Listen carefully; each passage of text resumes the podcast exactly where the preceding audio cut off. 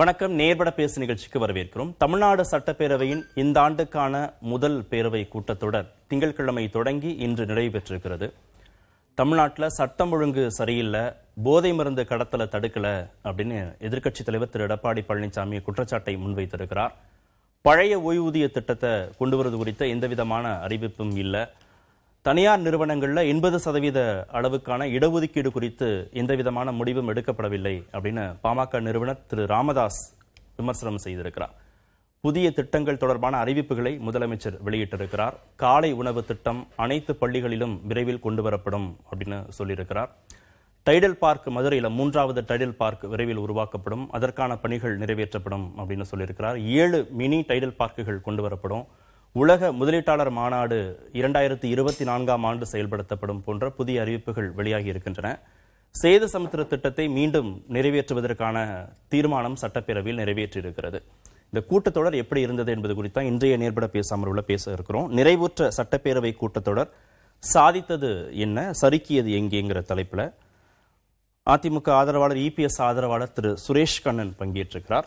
மூத்த பத்திரிகையாளர் திரு ஜென்ராம் இணைந்திருக்கிறார். வலதுசாரி கருத்தாளர் திரு சூரிய நாராயணன் இணைந்திருக்கிறார். திமுகவிலிருந்து வழக்கறிஞர் திரு சரவணன் இன்னும் சற்று நேரத்தில் இணைய இருக்கிறார். வணக்கம் விருந்தினர்கள் அனைவருக்கும். திரு சுரேஷ் கண்ணன், புதிய அறிவிப்புகள் கொடுத்திருக்கிறாங்க. இன்றைய கடைசி நாள். முதல்வரின் கிராம சாலைகள் மேம்பாட்டு திட்டம், முதலமைச்சருடைய காலை உணவு திட்டம் அனைத்து பள்ளிகளுக்கும் விரிவுபடுத்தப்படும், ஒன்று முதல் ஐந்தாம் வகுப்பு வரை படிக்கும் குழந்தைகளுக்கு. உலக முதலீட்டாளர்கள் மாநாடு இரண்டாயிரத்தி இருபத்தி நான்காம் ஆண்டு ஜனவரி மாதம் பத்து பதினொன்று தேதிகளில் நடத்தப்படும் என்ற அறிவிப்புகள்லாம் வெளியாயிருக்கு. சட்டம் ஒழுங்கு கடந்து போதை மருந்து பரவலாக்கத்தை தடுக்கலைங்கிற குற்றச்சாட்டுகள் கடந்து வேறு என்ன மாதிரியான விமர்சனங்கள் இங்கே இருக்குன்னு நினைக்கிறீங்க இந்த அரசிட்ட? முழுமையாகவே திமுக அரசு செயல்பட்டதான் பார். கடந்த பத்தாண்டுகளில் இவர்கள் ஆட்சியில் இல்லை. ஆட்சியில் இல்லாத பொழுது என்னென்ன எதிர்ப்பு பேசினார்கள், அரசுக்கு எதிராக என்னென்ன சொன்னாங்க, அதை ரீவைண்ட் பண்ணி பார்த்துட்டு அது மாதிரி இந்த அரசு நடக்குதான்னு மட்டும் தெரிஞ்சால் மட்டும் போதும். அது வேறு ஒன்றுமே பெருசால வேணாம். அன்றைக்கு சட்டம் ஒழுங்கில் இவர்கள் என்ன பேசினார்கள், அன்றைக்கு போதைப் பொருள் என்ன பேசினார்கள், அன்றைக்கெல்லாம் எங்கேயுமே இல்லாமல் குட்கா சட்டமன்றத்தில் மட்டும் கிடச்சிச்சு. என் போதை அன்றைக்கு இல்லை. உண்மையில் சொல்லப்போனால் இன்றைக்கி வந்து அவங்க எவ்வளோ சொன்னாலும் அன்றைக்கு போதை தடுக்கப்பட்டது. வழக்குகளே பார்த்துருப்பீங்க. உங்கள் வழக்குகளே மிகப்பெரிய அடையாளம். எந்த இவங்க கொடுத்த தேர்தல் அறிக்கையில் நீட்டிலிருந்து எடுத்துக்கிட்டிங்கன்னா எந்த விஷயத்தையும் செய்ய முடியாது. பெரும்பாலும் திமுகவுக்கு அதி இது அரசு ஊழியர் தான் பெரும்பாலும் முழு ஆதரவு தருவார்கள். எப்பயுமே அவங்களுக்கு ஒரு பெரிய சப்போர்ட். அது அவங்க சப்போர்ட் இந்த வட்டம் பெரிய சப்போர்ட் ஏன் கொடுத்தாங்கன்னா, பழைய ஓய்வு திட்டம் வந்துடும்னு தமிழ்நாடு மட்டும் கொண்டு வரணும்னு சொல்லலை. நிறைய அரசு கொண்டு வந்துட்டாங்க, மற்ற மாநில அரசுகள்லாம் கொண்டு வந்திருக்காங்க. அப்போ தமிழ்நாடு மட்டும் கொண்டு வர முடியலை அப்படின்னா அதே முதல் தோல்வி தான். நீட்டிலிருந்து எடுத்தீங்கன்னா எல்லாமே தோல்வியாகத்தான் இருக்கும். நீங்கள் கிராம சாலை திட்டம் போடலாம். கடந்த அதிமுக அரசு பழைய ஓய்வூதிய திட்டத்தை கொண்டு வரலாம். அதுக்கான ஒரு குழு போடப்பட்டது. கட்டாயம் தருவோம் சொல்லப்படவில்லை. நீங்கள் வந்து அதுக்கு ஒரு குழு போட்டு அம்மா தலைமையில் ஒரு குழு போட்டு ஆராயப்பட்டது. அந்த ஆராய்ச்சியின் அடிப்படையில் அதுக்கப்புறம் அந்த தலைமைச் செயலர் முன்னாள் தலைமைச் செயலர் முன்னாள் அவங்க இது பண்ணாங்க. அந்த குழு நடவடிக்கை எடுக்க பரிந்துரை செய்யப்பட்டது. கொண்டு வர முடியல. இல்லை, மற்ற எல்லா மாநிலங்களையும் கொண்டு வந்துட்டாங்கன்னா அப்போ அது சிறந்த திட்டம்ங்கிற அடிப்படையில் தானே கொண்டு வந்திருக்காங்க. அதாவது எப்படின்னா, அரசு ஊழியர்களுக்கு வந்து பழைய ஓய்வு திட்டம் பெரிய பொற்கால திட்டம். புதிய ஓய்வு திட்டம் வந்து கொஞ்சம் கடினமான திட்டம் தான். இவங்க இவங்க பார்ட்டிசிபேஷன் எல்லாமே இருக்கணும். பழைய ஓய்வு திட்டம் இப்போ தமிழ்நாட்டில் மட்டும் கொண்டு வரணும்னு கேட்டால் நீங்கள் நியாயமாக சொல்லலாம். எங்களை மட்டும்தான் சொல்கிறீங்க, நாங்கள் இது ஆய்வு செய்ய வேண்டும், இது சரி வருமானு பார்க்கணும், ஃபினான்ஸ் டிபார்ட்மெண்ட்க்கு ஒப்புதல் தரணும், இதெல்லாம் சொல்லலாம். ஆனால் பஞ்சாப் போன்ற சில மாநிலங்கள் கொண்டு வந்துட்டாங்க. இது புதிய ஓய்வூதிய திட்டம், பழைய ஓய்வூதிய திட்டத்தை கொண்டு வந்துட்டாங்க. ரெண்டு மூணு மாநிலங்களை கொண்டு வந்துட்டாங்க. இப்போ இமாச்சலில் வந்து இவங்க காங்கிரஸ் கொடுத்துருக்காங்க. ஏன் நிறுத்தினாங்க அதை? ஏன் அதிமுக வந்து புதிய ஓய்வூதிய திட்டத்துக்கு போனாங்க? இல்லை, நீங்கள் புதிய ஓய்வு திட்டம் அதிமுக தான் கொண்டு வந்ததுன்னு சொல்வது ஏன் அந்த முடிவுக்கு போனாங்கன்னு நான் கேட்கல. இது மத்திய அரசு கொண்டு வரப்பட்ட திட்டமிடல். அந்த திட்டமிடலில் மாநில அரசு செயல்படுத்தி கொண்டு வந்தது. முழுமா ரெண்டாயிரத்தி மூணுக்கு பிறகு முழுமா அபாலிஷ் பண்ணிட்டாங்க. மூணுக்கு அப்புறம் ரெண்டாயிரத்தி மூணுக்கு பிறகு கிடையாது.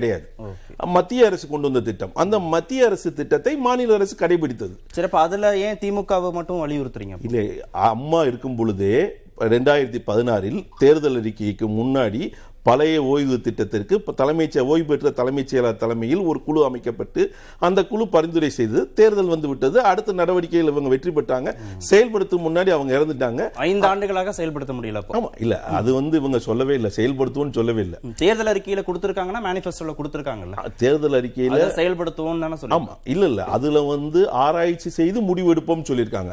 இவங்கள மாதிரி நாங்கள் தருவோம் சொல்லவே இல்லை, உத்தரவாதம் உத்தரவாதம் கொடுக்கப்படவில்லை. அதே மாதிரி நீட் போன்ற விஷயத்தில் பார்த்தீங்கன்னா நாங்கள் வந்தால் நடக்குமான்னு கேட்குறாங்க. என்ன பண்ணாங்க? அதிமுக ஆட்சியை தவிர வேறு என்ன பண்ணாங்க?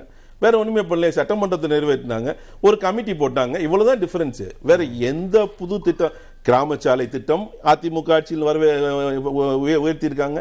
மற்ற எந்த திட்டம், காலை உணவு நல்ல விஷயம், அதில் நல்ல இல்லை நல்ல விஷயத்தை நல்ல விஷயம் தான் சொல்லணும்.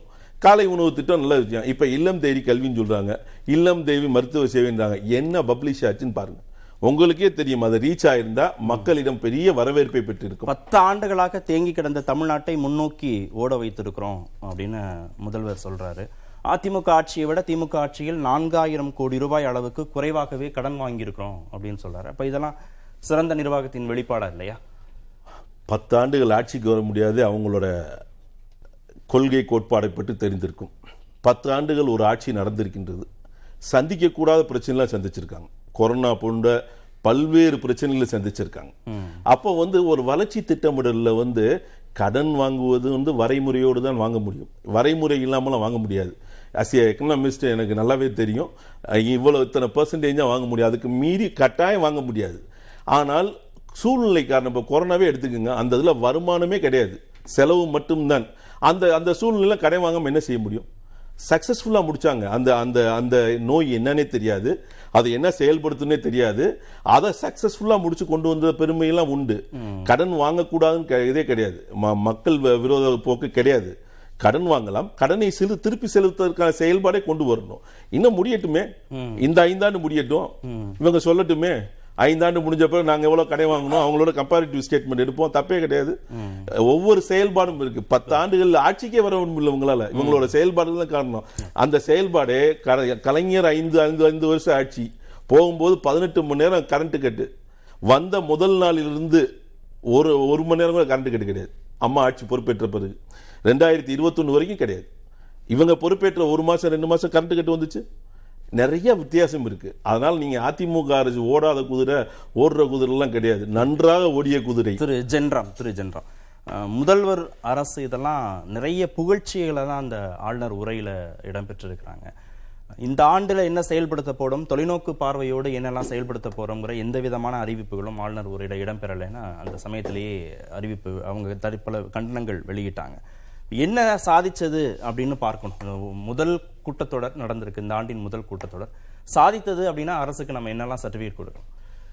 சாதித்ததுன்னா அரசமைப்பு சட்டத்தை மீறிய ஆளுநரை, அந்த உரையில் அரசு கொடுத்த உரையை படிக்காத ஆளுநரை, அவையின் மாண்பை காக்கும் விதமாக ஒரு அந்த விதி பதினேழை திருத்தி ஒரு தீர்மானத்தின் மூலம் அவை குறிப்பில் சரியான அரசின் உரையை ஏற்ற செய்ததே இந்த ஆண்டின் முதல் சாதனை, முதல் நாள் சாதனை.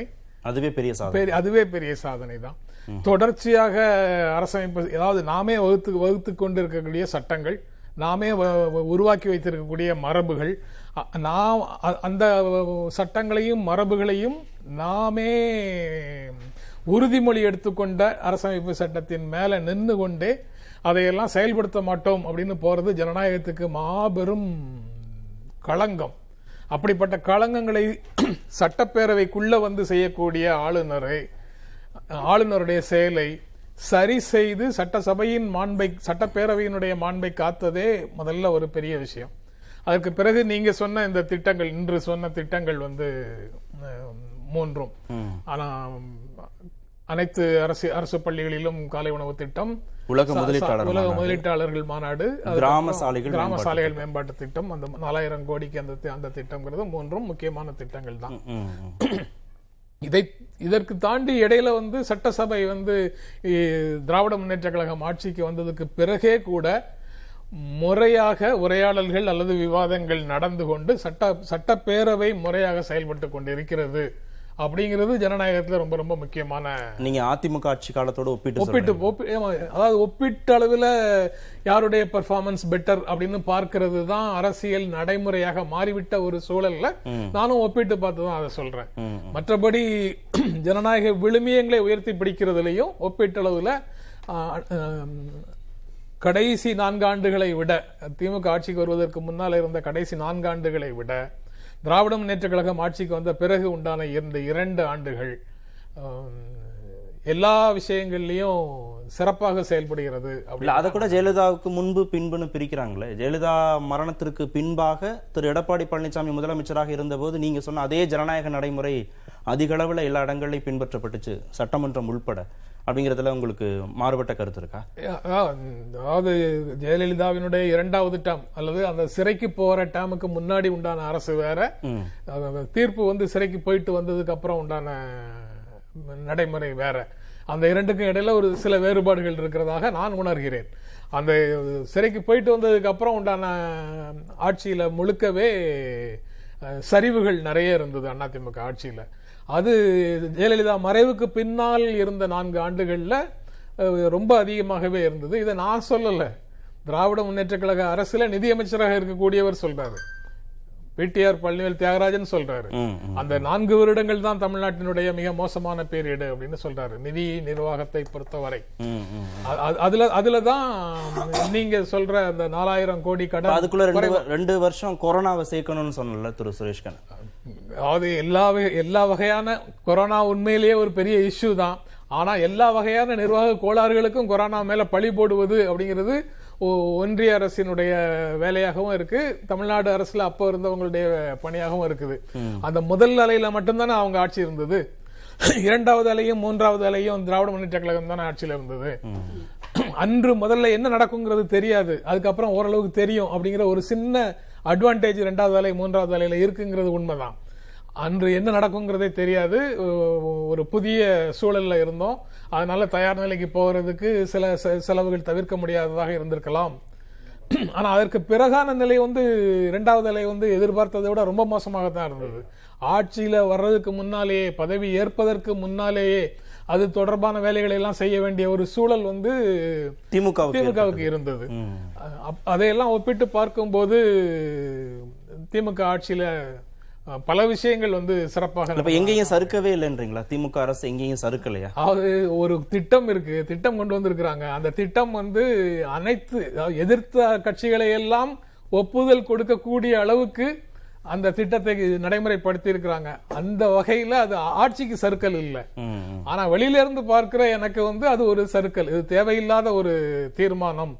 ஒரு ஒரு மனதாக நிறைவேற்றப்பட்டிருந்தாலும் கூட அது அடிப்படையில தமிழ்நாட்டில் தேவையில்லாத ஒரு திட்டம். அதனால அது வந்து எனக்கு சறுக்கலாக, சேது சமுத்திர திட்டம் எனக்கு அந்த திட்டம் சறுக்கலாக தெரியுது. ஆனா ஒப்பீட்டளவில் உண்டான அரசியலை பார்க்கும்போது அந்த அந்த திட்டத்தை அரசு கொண்டு வரணும்னு நினைக்குது, அதை தீர்மானமாக நிறைவேற்றணும்னு நினைக்குது. எதிர்த்தவர்கள் எல்லாரையும் ஒப்புதல் கொடுக்கக்கூடிய அளவுக்கு அதை வந்து பிரசன்ட் பண்ணி அவங்களுடைய ஒப்புதலையும் பெற்று ஒரு மனதாக நிறைவேற்றிய வகையில் அரசுக்கு சறுக்கல் இல்லை. ஆனா அரசு மக்களுக்கு செய்ய வேண்டிய வேலைகள்ல இது இல்ல, இது வந்து சூழலியலையும் பாதிக்க போகுது, பொருளாதார ரீதியாகவும் வயபிள் இல்லை. தனிப்பட்ட முறையில நீங்க எதுக்குறீங்க? தனிப்பட்ட முறையில நான் திட்டத்தோட எனக்கு உடன்பாடு உடன்பாடு கிடையாது. ஓகே, திரு சூரிய நாராயணன், ஆளுநர் சட்டமன்ற மாண்பை மீறுகிற போது அதை வந்து அந்த மாண்பை வந்து காப்பாத்தினதே இந்த ஆண்டின் முதல் பெரிய சாதனைன்னு திரு ஜென்ராம் குறிப்பிட்டாரு. நிச்சயமா அது தவறான கருத்து. ஏனென்றால் இந்திய அரசியலமைப்பு சட்டம் article one twenty four, article one seventy six, article one ninety four subsection two, இதில் இந்திய அரசியலமைப்பு சட்டப்படி ஆர்டிகல் ஒன் செவன்டி சிக்ஸ் படி அவர் வந்து முதலமைச்சருடைய உரையை படிக்க வேண்டும் என்றே இல்லை. இதில் ஆளுநருடைய உரையை கேலி கூத்தாக்கியது எதிர்கட்சிகள், திமுக கூட கொஞ்சம் குறைச்ச. ஏன் சொல்றேன்னா, இந்த உரையை படிக்கணுங்கிறது மரபு, நான் ஒத்துக்கிறேன். மரபு பெருசா சட்டம் பெருசா? சட்டம் பெருசா அரசியலமைப்பு சட்டம் பெருசா? மரபோட பெருசு சட்டம், சட்டத்துக்கு மேல முக்கியத்துவம் அரசியலமைப்பு சட்டம். அரசியலமைப்பு சட்டம் ஆர்டிகல் ஒன் செவன்டி சிக்ஸ் படி ஆளுநர் படிக்க வேண்டும். இப்ப ஒரே எழுதி கொடுத்ததுனா அவர் வெளி மாநிலத்திலே வராரு, சாதனைகள் அதெல்லாம் இது பண்ணலாம், நான் தவறு சொல்ல. ஆனால் ஒரு ஆளுநர் பேசிக்கொண்டு இருக்கும் போது, இப்ப நீங்க பேசிட்டு இருக்கீங்க, நான் ஐம்பது பேர் உட்காந்து வெளியே போ வெளியே போ ஆளுநர் வெளியே போன்னு நின்று சுத்தி கத்தினான், நீ என்ன பண்ணுவீங்க? உங்க நிலைமை என்ன? He is a constitutional authority. ஒரு ஆளுநருடைய உரையை, அவருடைய டியூட்டியை செய்ய விடாமல் தடுத்தது ஆர்டிகல் ஒன் டுவெண்ட்டி போர் படி ஐபிசி கிரைம், ஏழு ஆண்டுகள் சிறை தண்டனை உண்டு. இதற்கு காங்கிரஸ், கம்யூனிஸ்ட், விடுதலை சிறுத்தைகள் நிச்சயம் பொறுப்பு. இதுல பெரிய கூத்து என்னன்னா, இன்னைக்கு ஆளுநர் உரைக்கு நன்றி அறிவிப்பு. ரொம்ப மனசு கஷ்டமா இருக்கு. நான் என்ன சொல்றேன், ஆளுநர் பேசி முடிச்சதும் தேசிய கீதம் முடிச்சதும் சபை முடியும். நடுவில் யாரும் பேச முடியாது. சட்டசபையில் முழு உரிமை உள்ளவர் ஆளுநர், அடுத்தது சபாநாயகர். புரியுதுங்களா?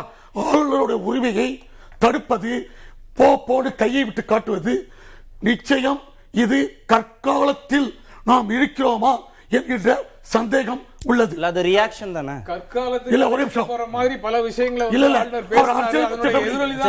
அது முடிச்சிரோம். இல்ல அரசியல் பிச்சை. ஒரே நிமிஷம். அதாவது ஆளுநர்ங்கிறது அரசியல் பிச்சைப்படி அவருக்கு ஃபுல் பவர் இருக்கு. இல்ல இந்த நீங்க சொன்ன அந்த ஆர்டிகல் ஒன் செவன்டி ஃபைவ் ல வந்து செவன்டி ஃபைவ் ஆ சிக்ஸ் ஆ ரெண்டு ரெண்டு சொன்னீங்க. Article one twenty four seventy six one eighty four but one seventy six ல சொல்றீங்களா? அதுல வந்து அரசு தயாரிச்சு கொடுத்த உரையை அப்படிலாம் இல்ல, அது மரபு அவசியம் இல்ல, மரபு அவரா சொந்த வாசகங்களை போட்டு படிச்சுக்கலாம். ஆளுநர் உரை தான் இருக்கு. மரபு முதல் சட்டசபை ஆண்டு துவக்கத்தில் ஆளுநர் உரை இருக்கு. முதலமைச்சர் எழுதி கொடுத்தது வீரியம், திராவிட மாடல் அப்படிலாம். காமராஜருக்கும் திராவிட மாடலுக்கும் என்ன சம்பந்தம்? அண்ணல் அம்பேத்கருக்கும் திராவிட மாடலுக்கும் என்ன சம்பந்தம்? காமராஜரை அண்டர் காத்தாங்க. காமராஜர் கோடீஸ்வரனாங்க. திமுக காங்கிரஸ் பண்ணிச்சு. நான் சொல்ல நான் என்ன கேட்கிறேன், ஒரு ஆளுநர் உரையை பேச விடாமல் தடுக்கிறது. தடுக்கும் போது சபாநாயகரும் முதலமைச்சரும் பேச வேண்டாம் அப்படின்னு தடுக்கலாம்ல. நான் என்ன சொல்றேன், இது ஒரு மரபு சார்ந்த இது. அப்ப அவர் மேல கோபத்தை ஏற்படுத்தும் போது அவர் ரியாக்ட் பண்ணார்.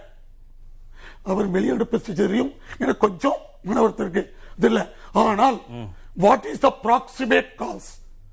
ஒரு ப்ராக்சிமேட் காஸ், இப்ப சுனாமி வருதுதா, அதுக்கான ப்ராக்சிமேட் காஸ் எர்த்குவேக். புரியுதுங்களா? சுனாமி வர்க்கெட் பண்ணுது இந்தியா லெவல்லையே. இதான் முதல் தர வருத்தம் வருத்தக்குரியது. இது வந்து தமிழக தெற்கு ஒரு மிகப்பெரிய ஆளுநரை அவமதித்தது மிகப்பெரிய அவமானம். எப்படி என்னுடைய சகோதரர் மூத்த பத்திரிகையாளர் ஆளுநர் அரசியலமைப்பு சட்டத்தை விளக்கம் கேட்கிறேன், சொன்னதுக்கு நான் விளக்கம் கேட்கிறேன். இப்போ ஆளுநர் வந்து அரசு கொடுத்த உரையில இருந்த சில வார்த்தைகளை தவிர்த்துட்டு படிக்கிற போதும், இவராக சொந்தமாக வார்த்தைகள் சில இதை போட்டு படிக்கும் போதும் அங்க இருந்த சட்டமன்ற உறுப்பினர்கள் இல்ல ஆரம்பிப்பதற்கு ஒரே ஒரு அது அது அது ரெண்டாவது அது முதல்ல வந்து அவங்க ப்ராக்சிமேட் வேணுனே அது ஆளுநரை அவமானப்படுத்த வேண்டும். நீங்க ரெண்டா பிரிக்கிறீங்க அதை. நீங்க முதல்ல ஆளுநர் பேச தொடங்கும் போது காங்கிரஸ் இடதுசாரிகள் வீசிக்க தொண்டர் சட்டம் என்ன பேசுறாரு, முழக்கம் தமிழ்ல பேசுறாரு, வரும் வரப்பு ஏற இது உயரங்கிறது தமிழ்ல அழகா பேசிட்டு இருக்காரு. அது பேசி இஷ்யூ கொஸ்டினுக்கு வந்துடும். இப்ப நம்ம கொஸ்டினை உள் வாங்கிக்கங்க, அது பதில் சொல்லுங்க, நான் அப்பதான் சொல்லுங்க சொல்லுங்க. அந்த முழக்கமிட்டதை சபாநாயகரும் முதல்வரும் கண்டிக்கல, சட்டமன்ற கண்டிக்கலங்கிறது ஒரு இஷ்யூ. ஏன்னா திமுக முடிஞ்சிருச்சு, நம்ம பேசிட்டோம், அதுலயே நம்ம விளக்கம் கொடுத்துட்டு அது எல்லாத்தையும் பேசிட்டோம். ஏன்னா திமுகவுடைய அடிமைகள் தான் ஒண்ணு. ரெண்டாவது இல்ல மற்ற கட்சிகள் கூட்டணி கட்சிகள் கூட்டணி கட்சிகள் இல்ல இல்ல நீங்க இல்ல இல்ல இல்ல இல்ல பயன்படுத்தி பேசுறது விவாதங்களை எல்லா விருந்தினர்களுக்கும் நம்ம மரியாதை கொடுக்கணும். இதை விட மோசமா அதை பிடிச்சிட்டு தொங்கிட்டு இருக்கோம்.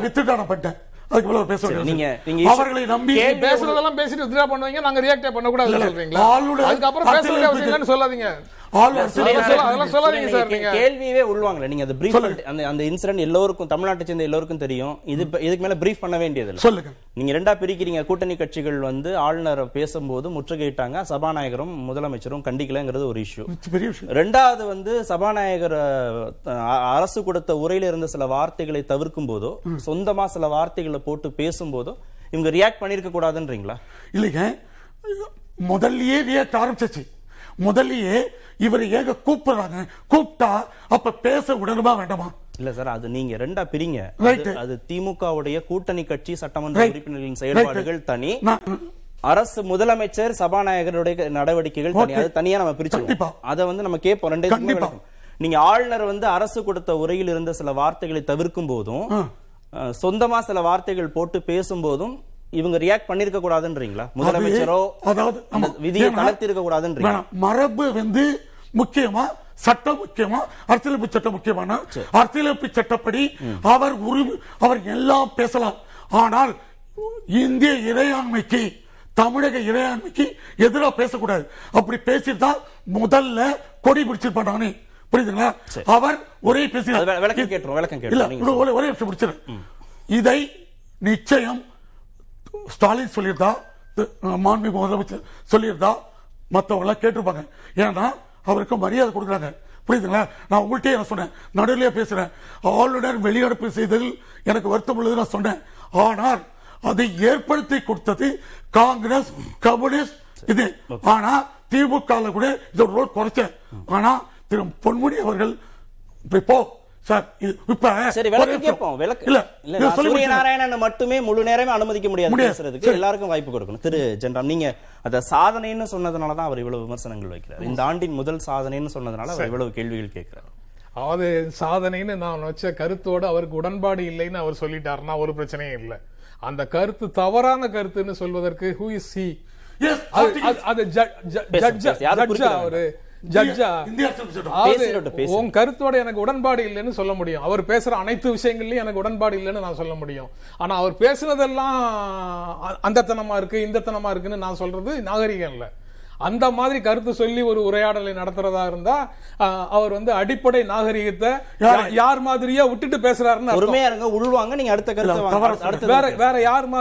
கூட்டணி கட்சிகளை அடிமைகள்னு சொன்னதுனால வித்ட்ரா பண்ணிட்டீங்க. ஓகே, அந்த வார்த்தையை அவர் திரும்ப பெற்று. அது போக அவருடைய சார்ஜஸ் எல்லாம் எங்க ஆரம்பிக்குதுன்னா, திராவிட முன்னேற்ற கழகத்தினுடைய கூட்டணி கட்சிகள் சட்டப்பேரவைக்குள்ள முழக்கம் எழுப்பினதுல இருந்து ஆரம்பிக்குது.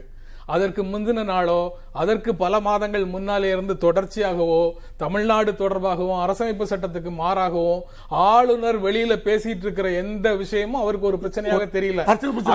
அதையெல்லாம் நீங்க கடந்து போகணும்னு அவர் சொன்னாலும் சொல்லுவாரு, குறுக்க குறுக்க பேச அதையெல்லாம் நீங்க கடந்து போகணும்னு சொல்லுவாரு. இல்ல, தாராளமா குறுக்க பேசட்டும், நான் அனுமதிக்கிறேன். அதே மாதிரி அவர் பேசும்போது நான் பேசுவேன், அவ்வளவுதான். பண்ணிட்டோம்னா ரைட்டு, நீங்க பேசும்போது நான் பேசுறேன் அனுமதிச்சீங்கன்னா கண்டிப்பா பண்றேன். அதனால அவர் வந்து திமுகவினுடைய அதாவது சட்டமன்ற நிகழ்வுங்கிறத தனிச்சு பார்க்க கூடாதுன்றீங்க. அதற்கு முன்பாக ஆளுநருடைய பேச்சுக்களை நீட்சியாக தொடர்ச்சியான ரியாக்ஷனா இதை பார்க்கணும். முந்தா நாள் தேர்தல் முடிஞ்சு நேற்று பதவியேற்று உடனே சட்டமன்ற கூட்டத்துக்கு வந்துட்டாங்களா அவங்க? ஆளுநரும் பதவியேற்று நேரா வந்துட்டாரா? இடையில உண்டான பீரியட்ல நடந்ததெல்லாம், ஆளுநர் பேசியதெல்லாம் அதிகாரப்பூர்வமாக சட்டத்திலையும் சட்ட மரபுப்படியும் சட்டப்படியும் எல்லா அவர் சொன்ன எல்லா படியும் தமிழ்நாடுன்னு இருக்கிற இடத்த தமிழகம்னு சொல்லி பேசுறவரை நீங்க அடுத்த நாள் காலையில பூச்செண்டு கொடுத்து வரவேற்பாங்க அப்படின்னு அவர் எதிர்பார்த்தாருன்னா வரவேற்பாங்க. சரி, காவலர் மரியாதையும் கொடுத்துதான் வரவேற்பாங்க. அந்த மரியாதை எல்லாம் அவருக்கு முழுமையாக அந்த பிற உறுப்பினர்கள் கொடுக்கல, அரசு தரப்புல இருந்து கொடுத்தாங்க, பிற உறுப்பினர்கள் கொடுக்கல. அதை சொல்றேன், அவங்க முழக்கங்களால தான் வரவேற்பாங்க. ஓகே, எனக்கு சின்ன என்னுடைய நண்பருக்கு கேள்வி தவறான கூடாது. ஆளுநர் அரசியலமைப்புக்கு எதிராக கடந்த அசம்பிளிக்கு பத்தி என்ன பேசுறாரு அப்படின்னு அவர் சொன்னா நான் புரிஞ்சுப்பேன். அரசு தயாரித்து கொடுக்கின்ற உரையை அவர் படிக்கணும், அவர் பேசணும். அரசியலமைப்பு சட்டம் அது எந்த என்ன வேணாலும் மரபு அதுதான். என்ன மரபுன்னா என்ன சார்? மரபுன்னா மரபுன்னா என்ன? மரபு கஷ்டம். சரி, ரெண்டு ஒண்ணு கொண்டு முரணானதா கிடையாது. அப்புறம் கேள்வி கேட்குறீங்க,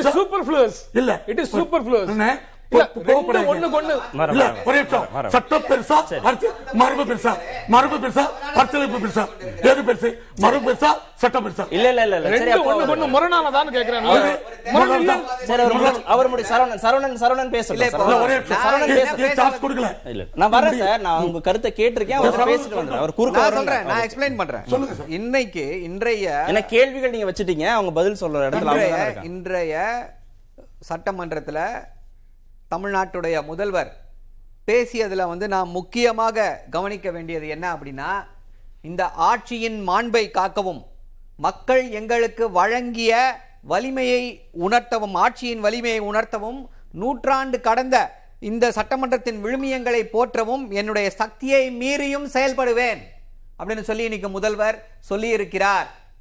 எதை காட்டுகிறது அப்படின்னா, ஏன் இதுவரைக்கும் வந்து இப்படி ஒரு ஒரு சம்பவமோ இப்படி ஒரு சூழ்நிலை வந்து தமிழ்நாட்டில் வந்து ஏற்படவில்லை, அப்படி ஒரு சூழ்நிலையை ஏற்படுத்தி இருக்கிறார்னா யார் அதை ஏற்படுத்தி இருக்கிறார்? ஆளுநர் ஏற்படுத்தி இருக்கிறார்.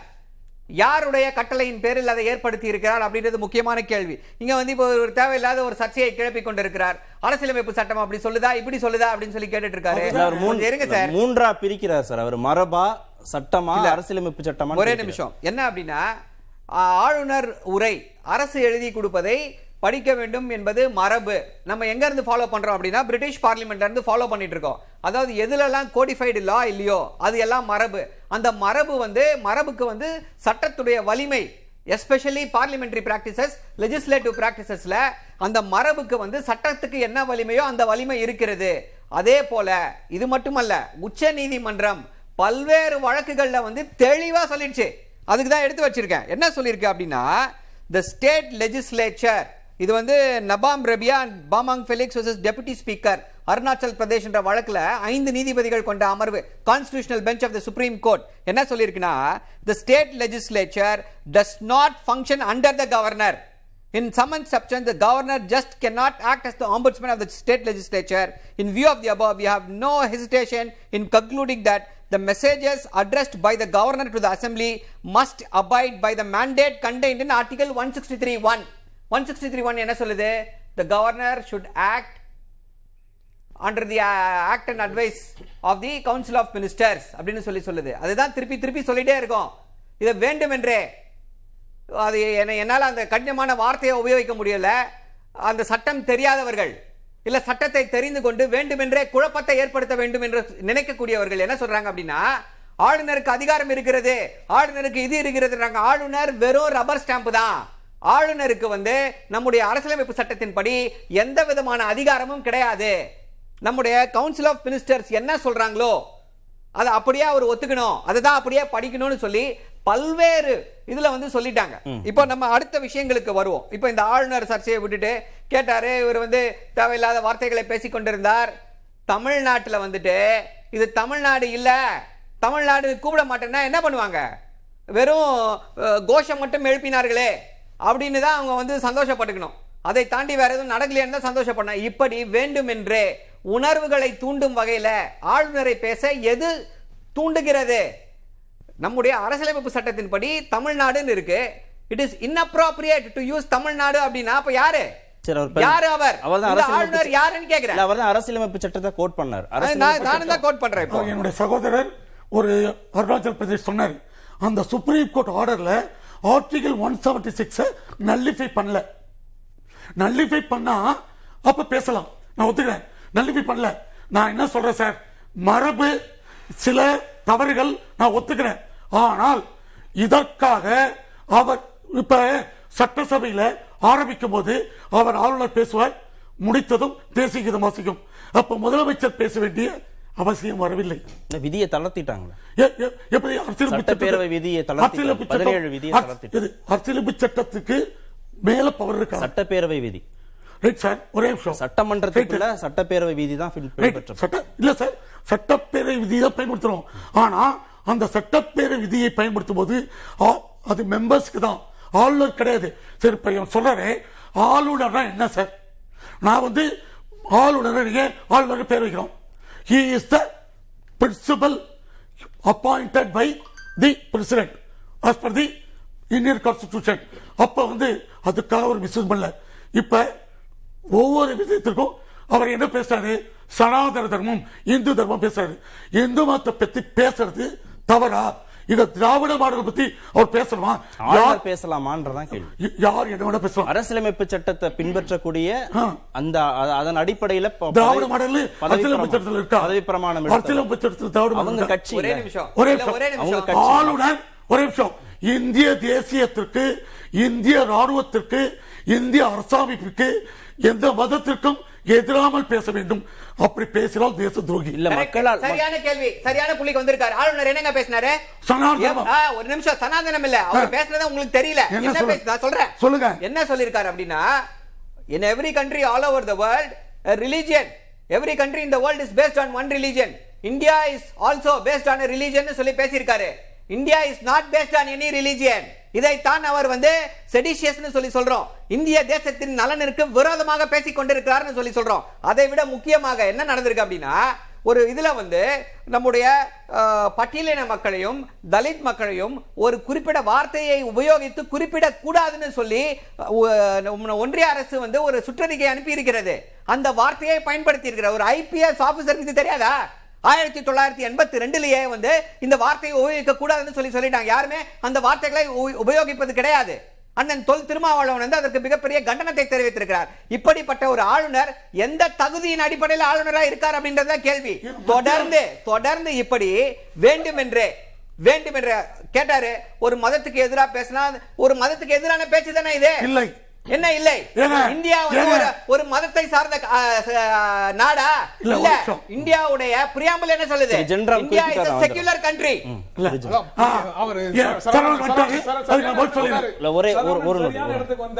பிரியாம்பிள்ல மதச்சார்பற்ற நாடுன்னு சொல்லி இருக்குது. ஆனா மதச்சார்பற்ற நாடாக எந்த நாடும் இருக்க முடியாது. உலகத்தில் இருக்கக்கூடிய அனைத்து நாடுகளும் மதங்களை சார்ந்தே இருக்கின்றன அப்படின்னு ஆளுநர் பேசுறாரு. இது அன்கான்ஸ்டிடியூஷன் இல்லாம வேற என்ன? என்னோட சகோதர சரவணன் கரெக்டா கொண்டு வந்தாரு. இந்து இந்துங்கிறது வந்து மதச்சார்பற்ற நாடு இருக்க முடியாதுன்னு பேசுனதுக்கு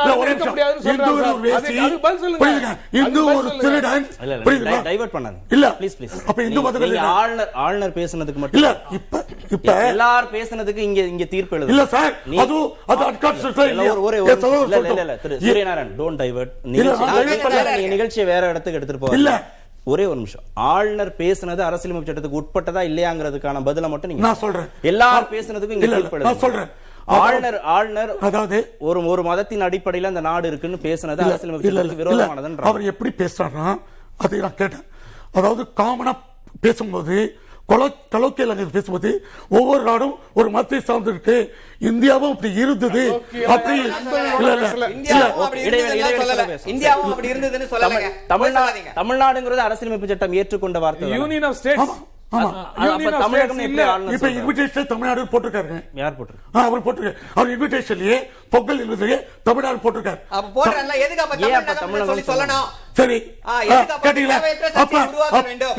ஒரே கேள்விதான். ஆளுநர்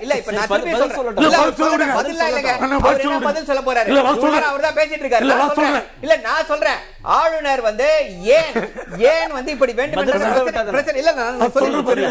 ஆளுநர் வந்து ஏன் இப்படிப்பட்ட சர்ச்சைகளை கிளப்பி கொண்டிருக்கிறார் அப்படின்னா, அவருடைய தோழர் திரு அண்ணாமலை அவர்கள் வந்து மிகப்பெரிய சர்ச்சைகளில் சிக்கிக் கொண்டிருக்கிறார். அந்த சர்ச்சைகளில் இருந்து அவர் இந்த அட்டென்ஷனை டிஃப்ளெக்ட் பண்ணணும் அப்படின்றதுக்கு தான் இப்படிப்பட்ட ஒரு தேவையற்ற சர்ச்சைகளை கிளப்பி கொண்டிருக்கிறார். சொல்லிடுறேன். வளர்கிறது தமிழகம், வள தமிழகம் தலையிடுகிறது. எல்லா பேப்பர்லயும் திமுக தான் ரிலீஸ் பண்ணி கொடுக்குது. திமுக சொன்னா அது சர்டிபிகேட் இல்ல. தமிழகம்னு சொல்லலாம், தமிழ்நாடும் சொல்லலாம். அது ரெண்டும் பயன்பாட்டுல இருக்குங்கிறது வேற. தமிழ்நாடுன்னு சொல்ல வேண்டாம், தமிழகம் இன்அப்ரோப்ரியேட். ரெண்டு வேற சொல்ல வேண்டாம். பேசுவோம் இடைவேளை பிறகு பேசுவோம். விருந்தினர் இன்னொரு ரொம்ப நேரம் காத்து நிறைய வாய்ப்புகள் கொடுத்தாச்சு உங்களுக்கு. வாய்ப்பு திரு சுரேஷ் கண்ணன், ஆளுநர் விவகாரம், சேது சமுத்திர திட்டம் போன்ற பல விஷயங்களில் பாஜகவுடைய நிலைப்பாட்டையே அதிமுக எடுத்தது. இது அரசியல் ரீதியாக அவங்களுக்கு வந்து என்ன பொலிட்டிக்கல் கெயின் கொடுக்கும்னு நம்புகிறாங்க? சுத்தமாக மறுக்கணும். அதை பிஜேபி வேறு ஏடிஎம்கே வேறு. அண்ணன் எடப்பாடியார் ரொம்ப தெளிவாக சொல்லியிருக்காரு. எந்த இடத்தில் பிஜேபி சொன்னதை அவங்க சொன்னாங்கன்னு சொல்லுங்கள். இப்போ சரவணன் சொன்னாங்க தமிழ்நாடு. அண்ணன் ஜெயக்குமார் ரொம்ப தெளிச்சு சொல்கிறார், யார் வந்தாலும் தமிழ்நாடை மாற்ற முடியாது, முடிஞ்சு போச்சு. இவங்கள மாதிரி திமுக மாதிரி அரசியல் பண்ண வேண்டிய அவசியம் இல்லை. இவங்க இரட்டை மொழின்பாங்க, எதெல்லாம் அரசியல் பண்ணணும்னோ பண்ணுவாங்க. அன்னைக்கே அண்ணன் எடப்பாடி என்ன சொன்னார்? ஆளுநர் உரை கேட்க வந்தோம், ஆளுநர் உரை முடிஞ்ச பிறகு நாளைக்கு காலையில் தீர்மானம் கொண்டு வந்தால் நம்ம எல்லாத்தையும் உட்காந்து தான் பேச போகிறோம். இவங்க முறைப்படி மறுநாள் காலையே இவங்க யூ டர்ன் எடுத்தாங்க. ரெண்டாவது நாள் யாரும் ஆளுநர் எதிர்த்து பேசாதீங்கன்னு சொல்கிறாங்க. ஏன் சட்டமன்றத்தில் பேச வேண்டியதானே? எந்த எந்த ஆளுநர் எதிர்த்து க கடினமாக யாரும் பேசாதீங்கன்னு சொல்கிறாங்க. அதைத்தான் அதிமுக சொல்லுங்க. ஆளுநர் எதிர்ப்புல பின்வாங்கிட்டாங்கன்றீங்களா? ஆமா உண்மை. அதான் ரெண்டாவது நாள் என்ன என்ன நடந்ததுன்னு சொல்லுங்க. ஆளுநர் பேச வேணாம்னு சொல்லிட்டாங்கல்ல.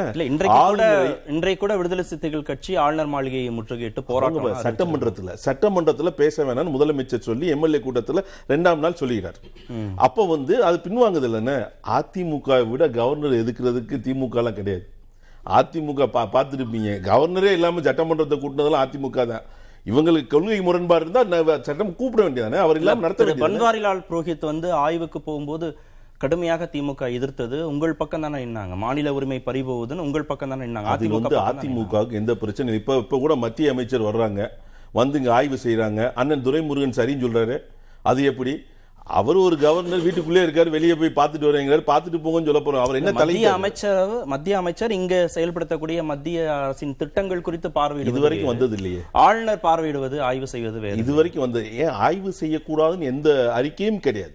சட்டப்படி ஆய்வு செய்யக்கூடாதுன்னு சொல்லி ஒரு மரபு அப்படித்தான் சொல்றது.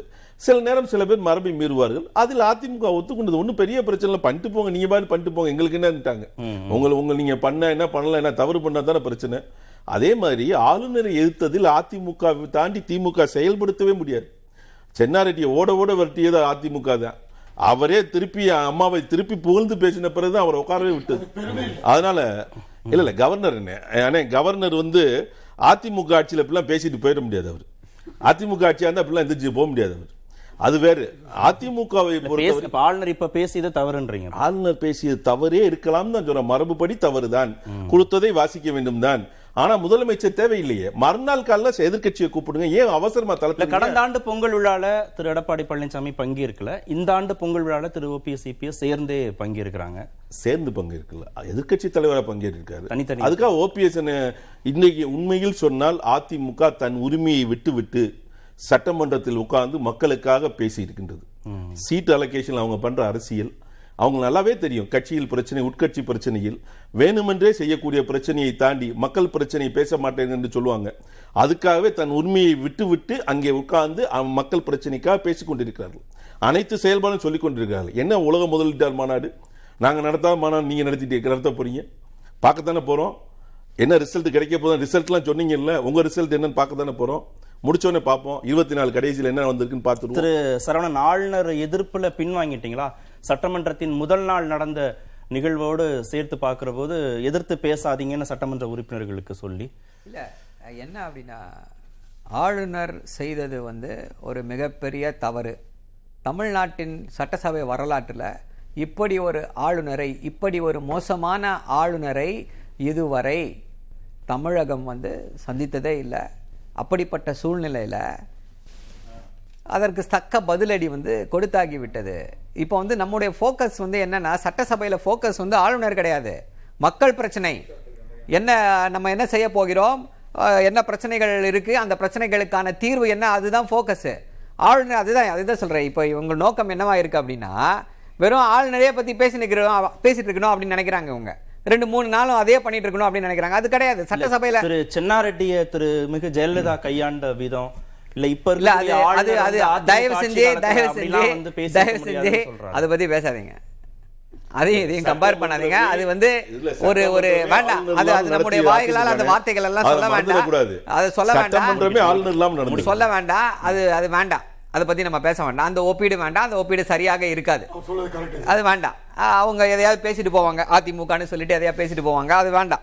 என்ன அப்படின்னா, இன்றைக்கு முக்கியமாக முதல்வர் பேசியதில் என்ன அப்படின்னா, அவர் எப்படி அந்த நாட்களில் வந்து கடந்த கடந்த வருடங்களில் மட்டும் எத்தனை நிகழ்ச்சிகளில் கலந்து கொண்டிருக்கிறார் அப்படின்றத வந்து அறுநூத்தி ஐம்பத்தி ஐந்து நிகழ்ச்சிகளில் கலந்துட்டு இருக்காரு.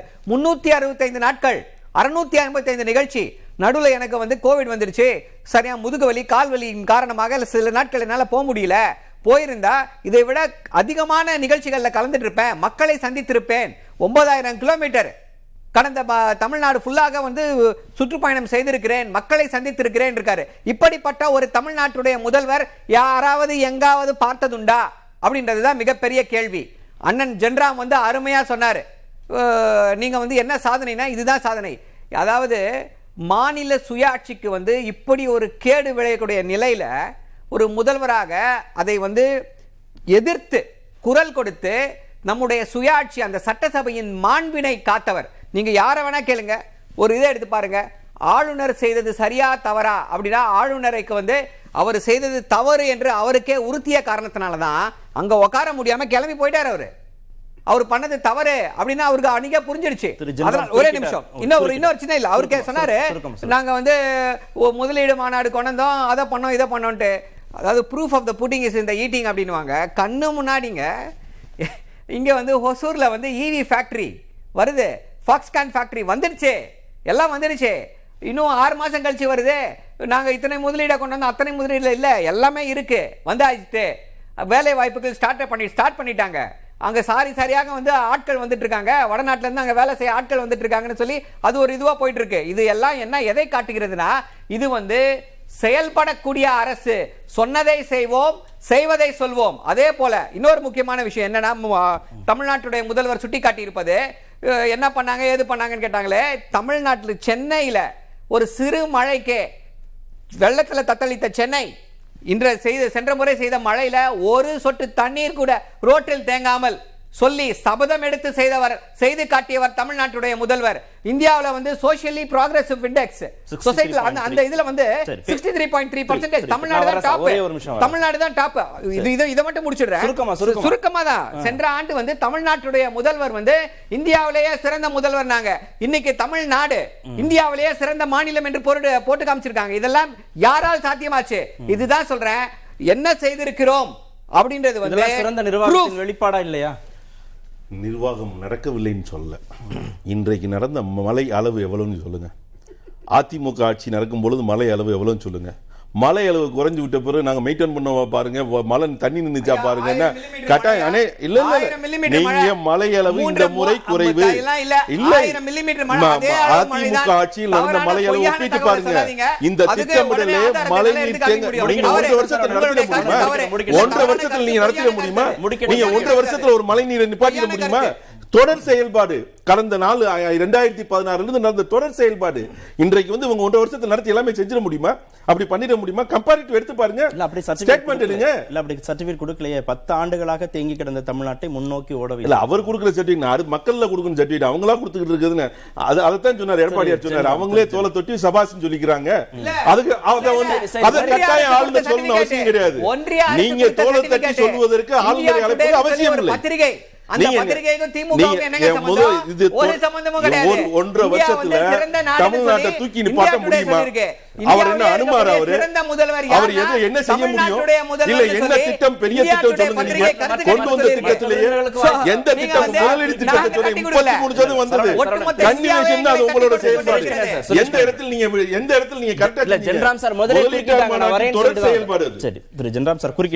கண்ணன் திரு சுரேஷ் கண்ணன் சொன்னதுக்கு ஒரு கேள்விதான். அதாவது ஆளுநருக்கு அதிமுக மாதிரி யாரும் கேள்வி கேட்டதில்லைன்னு சொன்னார்ல. அதிமுக சட்டப்பேரவை உறுப்பினர்கள் கூடி ஒருவரை வந்து சீஃப் மினிஸ்டராக தேர்ந்தெடுத்தாங்க, தலைவராக தேர்ந்தெடுத்தாங்க. அவருக்கு பதவியேற்பு பதவியேற்பதற்கு ஆளுநர் அழைக்கணும். ஆளுநரையே காணும் சென்னையில். அதிமுகவிலிருந்து ஒரு எதிர்வினே கிடையாது.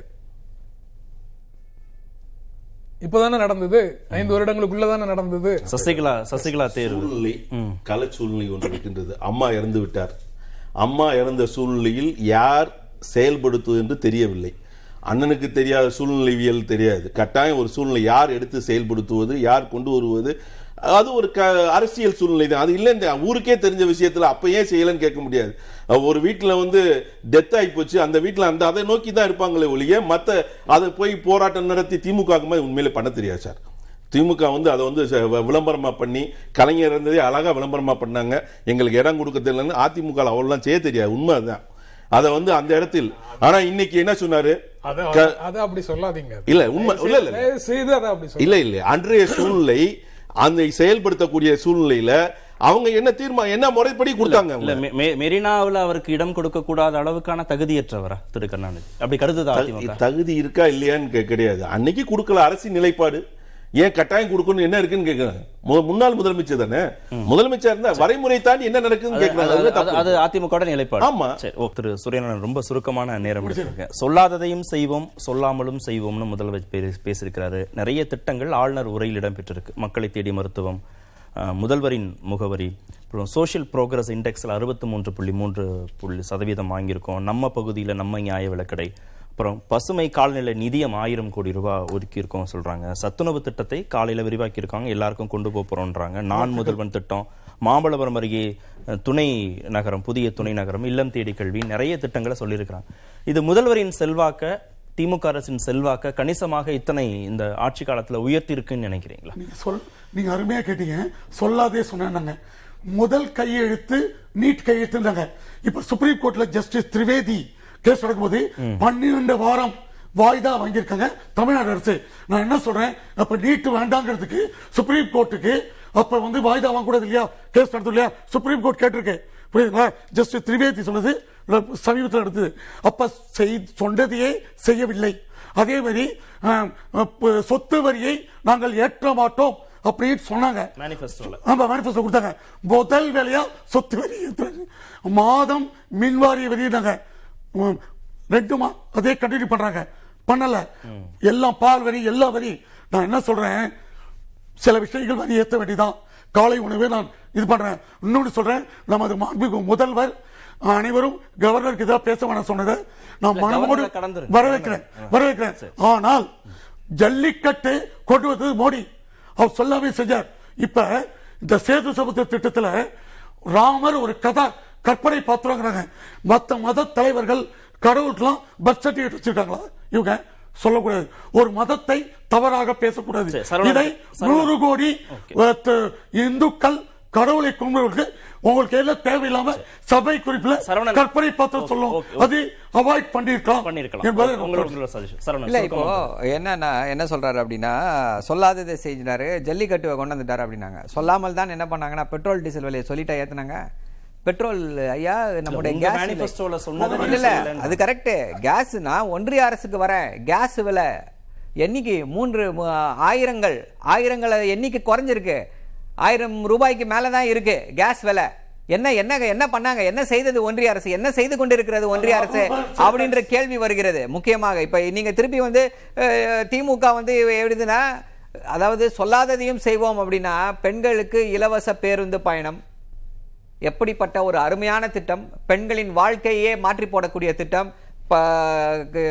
அரசு பள்ளிகளில் படித்த மாணவிகளுக்கு வந்து ஆயிரம் ரூபாய் காலேஜில் ஒவ்வொரு மாதமும் கொடுக்கப்படுகிறது. இது எவ்வளவு சிறப்பான திட்டம், எதற்காக கொண்டு வரப்படுகிறது இந்த திட்டம்? ஏன் நீங்க செய்யல? அதாவது அதுதான் சொல்றேன். அதாவது மேனிஃபெஸ்டோ ஐநூறு மேனிஃபெஸ்டோ இது கொடுத்துருக்கிறோம், ஐநூறு வாக்குறுதிகளை கொடுத்துருக்கிறோம். ஐநூறு வாக்குறுதிகளையும் இந்த ஒரு வருஷத்துல நிறைவேற்றி விட முடியுமா? ஐந்து வருடங்கள் இருக்கு ஆட்சி, கண்டிப்பாக நிறைவேற்றுவோம். அதாவது ஒரு எப்படி வந்து ஒரு எதிர்கட்சிகள் எப்படி வந்து கூர்த்தீட்டி வைத்து கொண்டு எல்லா விஷயத்தையும் ஒரு மைக்ரோஸ்கோப்பை வச்சு பார்த்துட்டு இருக்காங்க. ஸோ தெரியும் எதை செய்ய வேண்டும், எப்படி செய்ய வேண்டும், எப்பொழுது செய்ய வேண்டும் அப்படின்றது தெரியும். அதை விட முக்கியமாக நம்முடைய நிதி நிலையை கருத்தில் கொண்டு எந்தெந்த திட்டங்களை வந்து ப்ரையாரிட்டைஸ் பண்ணணும், முதல்ல எந்த திட்டத்தை நிறைவேற்ற வேண்டும் அப்படின்னு சொல்லி அந்த ப்ரையாரிட்டைஸ் பண்ணி தான் செயல் திட்டங்கள் நடந்து கொண்டிருக்கிறது. கண்டிப்பாக அனைத்து திட்டங்களையும் நிறைவேற்றும் தமிழ்நாட்டுடைய முதல்வர் அனைத்தையும் நிறைவேற்றுவார். அதாவது அரசு எப்படி செயல்பட வேண்டும்னு ஒரு எதிர்பார்ப்பு இருந்ததோ அதன்படி இந்த அரசு செயல்படுகிறது. கருத்துக்கள் எந்த பக்கத்துல இருந்து வந்தாலும் சரி, ஆலோசனைகள் எந்த பக்கத்துல இருந்து வந்தாலும் சரி, அறிவுரைகள் எந்த பக்கத்துல இருந்து வந்தாலும் சரி, அதை வரவேற்கிறது, அதை பரிசீலிக்கிறது, வாய்ப்பு கிடைக்கும் போது நடைமுறைப்படுத்துகிறது. இந்த அணுகுமுறை தான் அரசினுடைய மிகச்சிறந்த அணுகுமுறை அப்படின்னு நினைக்கிறேன். அந்த அணுகுமுறையின்படி அவங்க தொடர்ந்து செயல்பட்டு இருந்தா மாநில அதிகாரத்தை மீறி இருக்கக்கூடிய விஷயங்களை எல்லாம் வாக்குறுதிகளாக கொடுத்துருக்குறாங்களா கொடுத்துருக்குறாங்க, அது வந்து நடக்கலையா நடக்கலை, அது அந்த தடைகளை உடைக்கிறதுக்கான பணிகளை செய்துட்டு இருக்கிறாங்களா செய்துட்டு இருக்கிறாங்க. நான் அந்த வகையில் அதை வந்து பாசிட்டிவ் நீட் தொடர்பாகவும் நீட் தொடர்பாகவும் பிற அதிகாரங்கள் தொடர்பாகவும், அதுபோக இந்த நீட்ல அவர் நண்பர் சொல்லி சுட்டிக்காட்டிய நீட் தொடர்பான விஷயத்துக்கு மா சுப்பிரமணியன் ஏற்கனவே பல முறை பதில் சொல்லிட்டாரு. அது போடப்பட்ட வழக்கு வந்து தவறான பின்புலத்தில் போடப்பட்டதுனால அந்த கேஸை நடத்தாமல் இருக்கிறது பெட்டர் அப்படிங்கிற மாதிரி பதில் சொல்லிட்டாரு. ஆனாலும் வாய்தா வாங்குறாங்க வாய்தா வாங்குறாங்கன்னு அவங்க தொடர்ந்து சொல்லிக்கிட்டே இருக்கிறாங்க. சந்தர்ப்பத்தில் விரிவாக பேசுவோம். நன்றி. நிகழ்ச்சியில் பங்கேற்ற அனைத்து உறவுகளுக்கும். நேர்பட பேசுகிறேன்.